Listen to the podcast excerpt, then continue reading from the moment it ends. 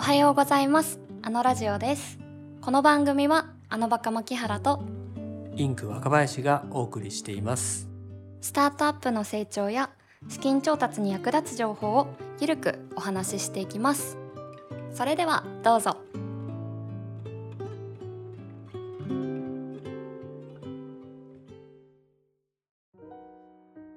それでは前回に引き続き司法書士法人アビエーターズ代表マシモ幸宏さんをお呼びして今回はスタートアップが後々後悔しないために会社設立登記の時点で気をつけるべきことについて教えてくださいスタートアップってはい。立ち上げからエグジットまでさまざまな登記が発生しますよねと、はい。9つ手続きシチュエーションがありますよねというお話を前回伺ったんですけど、はい。えー資本政策って基本的に後戻りできないですよねそうですね。事業はねピボットしたりできますけどはい。なかなかこの資本政策は後戻りできないっていうところで、はい。えー後々にスタートアップが後悔しないようにこう会社設立の登記の時点はい。設計の時点で気をつけるべきポイントはいっ。ていうのを伺いたいと思うんですけどもはい。はいそうですね。あの、設立の時に、あの、気をつけるポイントとしては大きく4つありまして、まず1つ目が発行済み株式総数に気をつけるっていうところですね。で2つ目は取締役の任期に気をつけようと。3つ目が共同創業の場合は株のあのわ割合ですね。うん持ち株比率に気をつけよう。4つ目が本店の所在地に気をつけようという感じになります。ありがとうございますちょっと4つ繰り返させていただくと発行済み株式総数に気をつけよう2つ目取締役の任期に気をつけよう3つ目共同創業の株の割合に気をつけよう4つ目本店所在地に気をつけようということですね。はい、はいそうですね。いや一つ一つちょっと伺っていきたいなと思うんですが、まず一つ目の発行済み株式総数に気をつけようという部分ではい。ここについてはどういったことを気をつければ良いのでしょうか？はい。えっと、会社を設立するときに、その会社が何株最初に発行するかっていうのを決める必要があるんですね。で、これは、あの、もう一株でも、あの、1億株とかでもこう、いくらでも自由設定できるんですけど、あの、ここの数をスタートアップの場合は1万以上にしていただきたくて、はいまあ多くても100万未満くらいの幅に抑えていただきたいというのが1点目ですね。それはなんでなんですかですね、理由は、あの、スタートアップって、エクイティファイナンスだったり、あの、ストックオプションを発行するので、一株の単位って、あの、要はシェアに直結するじゃないですか。例えば10株で会社作っちゃうと、一株って10%相当なんですよね。はい、うん。で、100株で作ると、大はい、1%相当なのでうん、ストックオプションをこう、従業員に渡すときに、まあ、10%単位で渡すって絶対ないじゃないですか。うんうんまた1%単位とかも。はいなので、株式分割っていうのは後々やんなければいけなくなっちゃうんですよ。はいなので、まあその株式分割っていうのを後々やらなくてもいいように、最初からじゃあ1万株以上に設定しておけば、無駄な手続きもコストも減るよねっていう感じですね。なるほどこれは別に1億株とかにしといてもいいんですよね。あ、そうですね。あの、できることはできるんですけど、基本的にはあの、しないですね。で、それ何かっていうと、上場するときに最後こう株数を調整して上場するんですけど、億を超える株数って、あの、メルカリさんとか、そう、とてつもなく大きな上場の時以外はないんですよね。うんなので最初にこう細分化しすぎると、最後にこう株式併合って手続きをやらないといけなくなって、にはい。はいなので多くしすぎない。まあ多くても100万未満くらいが理想かなっていうような感じですね。なるほどはい。これ発行済み株式総数の他にもはい。一株いくらみたいな設定もはい。あるじゃないですか。ありますね。はい。で中小企業さんとかだと要するにこうエクイティファイナンスを繰り返さない会社さんだと結構一株1万円みたいなあ、結構はいはい。ひな形だとあるのかなと思うんですけど、これってどうです？そうですね。と、まずなんかスタートアップの場合だと、一株いくらっていうところは設立の時はこだわる必要がなくて、うん。よくあの、一株1万円とか5万円とかっていう、なんかスタンダードのひな形があるんですけど、うんあれはなんか、あんまりこう、なんていうんですかね、スタートアップのことを考えられてないひな形であって、あくまでその、一株当たりの株価じゃなくて、株数の方にフォーカスして、設立の時はやっていただくって感じですね。なので1円でも10円でも、そこは全然関係ないですね。ありがとうございますそれでは2つ目の取締役の任期に気をつけようの部分なんですが、はい。こちら任期はい。うん。どういうところに気をつければ良いのでしょう？そうですね。あの、取締役は、あの、定款というもので、まあ、何年間という任期を決めないといけないんですね。で、この任期の定め方が、あの、大体1年から10年っていう幅で自由にこれも定められるんですけど、一般的な中小企業で、まあ、家族で運営するような会社だったら、10年任期にするのがスタンダード。えなんですそうですよね、はい。なんかその方が取締役のこう再任？はい。うん住人の登記とかそうです手間が省けそうな気がしちゃうんですけど、うん。なので、非常上だと10年任期にするっていうのはこう一般的なあの考え方で、なんでかというと登記変更が少なくできるからっていうのがはい。スタンダードなんですけど、スタートアップでは一概にそうではなくて、はい。はい。あの、一人の取締役でスタートするときは最初10年で全然 OK なんですけど、二人三人とかね、複数人であの取締役スタートするときは少なくともあの1年か2年にしていただきたいっていうのがあります。はいでこれはなぜかというと取締役の任期が例えば10年とか最初にセットしちゃうと、まあ、途中でこうやっぱりスタートアップってうまく折り合いがあの合わなくなっちゃってお互いこう仲が悪くなっちゃって辞めてもらうみたいな話になった時にこう辞めさせる手続きってすごく難しいんですね。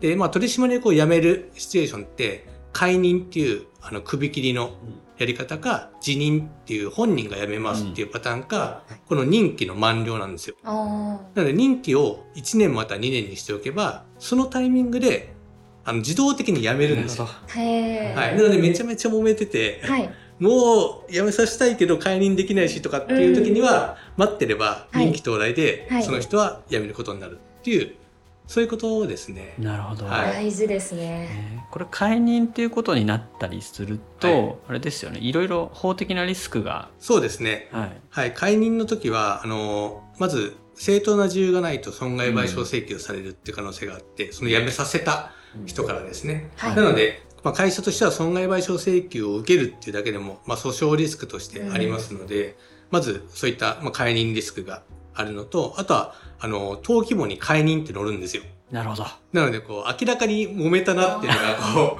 う、わかるんですよね。確かに印象が良くないはい。なるほど、えなので、もしこう、共同創業者の中で、ちょっとお互い別々にやろうっていうなった時は、解任ではなくて、極力こう辞任を、円満に。はい、やる方向で、なるほど。はい、進めるのがいいって感じですね。さらには任期満了が一番、はい、任期満了だったら退任っていうような形で、えーはい。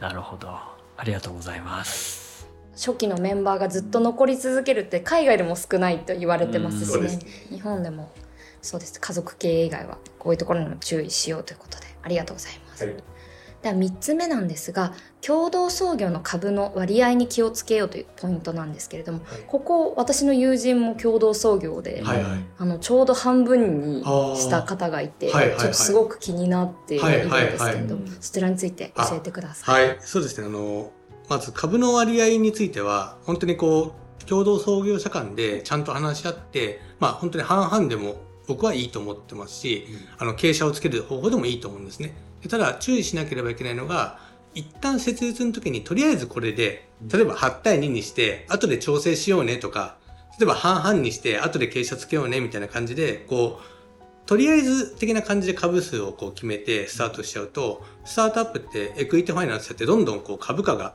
上がっていくので、創業時に例えばあの1株100円とかだったものが、あの、ある時にもう1株1万10万とかになっていくんですよね。でそうするとこう株の横移動を非常にしにくくなってくるので、それだったらまあ本当に創業期のタイミングでしっかり話し合ってちゃんとシェアを決めましょうっていうのがうん。大事なところですね。で、50対50にするのであれば、そのデメリットをちゃんと把握した上でやるんだったら僕はいいかなと思っています。結構融資の目線で言うと、50対50って結構デメリットがあって、はい。はい、結局意思決定が割れた場合どうすんのみたいな話があるんで50対50であるだけでもう融資審査すらできないっていうか入り口でこう検討できませんっていうそういう金融機関さんもあったりするので、はい。結構ここの割合ってシビアな問題というかね。ね。はい。まさにその融資の話だったり、あとはやっぱり投資家の中でもうん。半々はちょっとってやっぱり考える方はいらっしゃるので、あの、融資の機会をやっぱり一部失いますし、投資の機会も、あの、まあ、投資家によっては多分投資してくれないってことがあり得ますので、まあ、それでもなお、僕らは半々なんだという意気込みでスタートするんだったらそれはいいかなっていう感じですね。要はきちんとそこは検討しようねと。そうですね。後戻りができないよねってことですよね、さらに言うと創業株主間契約みたいなことも非常に重要になってくる。そうですね。はい。あの、共同創業の場合は必ずその、辞めた時に株をどうするのかっていうのを、創業者間契約って言ったりするんですけど、それを結ぶことによって、あの、創業の時は当然仲いいんですけど、あの、2、3年後経って本当にこう仲悪くなってしまうと、そのタイミングで契約結びましょうって絶対できないので、だったら仲いいタイミングでちゃんと、あの、辞める時はどうしようっていうのをうん。決めておくのがいいですね。なるほどでは最後の4つ目ですね、えっと、本店所在地に気をつけようというポイントなんですけれども、はい。あの実は弊社もあのコワーキングスペースを運営しておりまして渋谷に。バーチャルオフィスと、えっと、席のコワーキングのはい。プランをご提供させていただいてるんですがこの本店所在地で気をつけなければいけないポイントというのはどういったところになりますでしょうか？そうですね。えっと、本店所在地については、あの、なんていうんですかね、本当にこう、全く実在しない、あの、バーチャルオフィスっていうんですかね、あの、バーチャルオフィスとして、まあ、月に数万とかで契約ができるんですけど、そこにこう、中に入るあれがないというか、そういうところに登記してしまうと、あの、最初の銀行の口座開設でつまずくっていうのがありましてはい。なので、あの、バーチャルオフィスが全てそう、あの、口座開設できないってわけではないんですけど、その口座開設できなくなるリスクがかなり高まってしまうんですね。そうすると、法人口座がないと、株式の発行の資金調達もできないんですよ。うん。法人口座にみんなお金を入れるそうので。ですよね。なので、あの、最初に登記する本店っていうのは、こう、安易にバーチャルオフィスにはしない方がいいよっていうのがありますね。うーん各金融機関ごとにはい。ホワイトリストがあって、はい。まあ、このコワーキングオフィスこのバーチャルだったら OK よっていうのを持ってるんですよへね、ー。はい、ただそれは公開されてないの気になで、りますね、はい、やっぱりそこはあの慎重に選ぶ必要がありますしもう結構バーチャルオフィスコワーキング、はい。い、わゆるフリーアドレスの固定席のない、えーコワーキングとかだともうその時点でダメっていう、うん。まあ、信用金庫さんとか信用組合さんみたいな、はい。こう地域に根ざした金融機関さんだともう即ダメみたいなこともあったりするし、ね。まあ、まさにこう例えば日本政策金融公庫さんみたいに口座を持たない金融機関さんのこの口座の引き落としとかってペイペイ銀行さんとかはいみたいなこうネット銀行さんから引き落としできないんですよ。だから必ずこうリアル銀行のはいはいはい。口座がいるんですよね。きらぼし銀行さんとかね。はいはい。でそういうリアル銀行さんの口座ってやっぱりバーチャルオフィスだとなかなか開設できないので。でこれ間違えちゃうとまたあれですよね本店移、そうですね。転登記を本店移転登記をしないといけなくて。大変だまたコストがかかるっていうところですね。また無駄になっちゃうはい。時間もかかるし、コストもかかるって感じですね。そうなんですね。知らなかったです。バーチャルオフィス登記できるっていう認識だったあ、の登記はできるんですよ。登記はでききるんだけど、口座開設でつまずくっていう。初っ端だと良くない、そうそうなんです。なんで、法務省の登記は通っちゃうんですよ。うん。なんあかあのそれで言うと実は自宅の登記がはい。一番口座開設上は、あの無難だったりするんですよね。あそれ今聞こうと思ってました。そう。はい。だけどあれですよね。自宅の登記って、はい。番地までは少なくとも登記そうですね。して、はい。誰でも一応こう東本って取れちゃうからはいっていう意味では、あーバレちゃう。バレちゃう、はい。だからね特に女性の起業家とかで、はい。だと部屋番号までは入れなくてもいいとしても、はい。まあ、どこら辺とか分かっちゃうと、そうですね。怖いですよね、はい。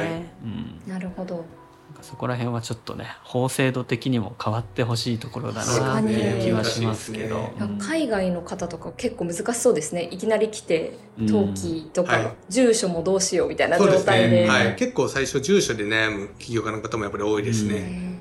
まあ、選択肢としては自宅にしたりとか、あの実家にする方もいますし、あのコワーキングにする方もいますし、なるほど。そこで最初の検討が起きますね。そうですよね。とはいえね固定の固定引っかかるオフィスはい。持ちたくないっていうのも当然ありますしね、うん。難しい問題なんで、まあ、ここは慎重に相談をね専門家にしてから、そうですね。どういう山の登り方するのみたいなところも含めて、はい。はい。えーぜひ相談をしてほしいところですよね。はい。はい。はい、ありがとうございます。4つ今伺いました、はい。スタートアップが後々後悔しないために会社設立登記の時点で気をつけるべきこと。4つ。発行済み株式総数に気をつけよう。取締役人気に気をつけよう。共同創業の株の割合に気をつけよう。本店所在地に気をつけよう。4つ伺いました。はい、これ最後にあのもしそういったこの4つのポイントについてぜひマシモさんに相談したいなと思ったらはい。どうやってコンタクトすればいいですか？あ、そうですね。あの、もし起業家の方でこれから登記をしようっていうことでしたら、まあ、この、あの、配信を聞いていただいただいたみたいなことを言っていただければ、はいはい、ここについて、はい、おはい答えします。ありがとうございます、まあ、あのフォームをねはい。あの設置してますのあ、ではい。はい、そそちら、こからそうですね。そちらにいただければ。マシモさんに相談したいよって言っていただいたら、はい我々からおつなぎをしようかなと思います。めちゃめちゃ信頼できるね方に本当にぜひ皆さん相談に行って聞いてから登記そうですね。しましょうということではい。はい、ありがとうございましたありがとうございます。2回にわたりまして、えー司法書士のマシモさんにお越しいただきました。マシモさんありがとうございました。ありがとうございました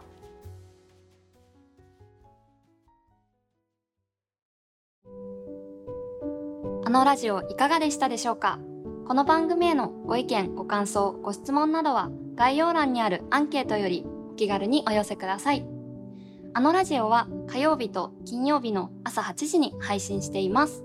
それではまた次回お聴きください。さよなら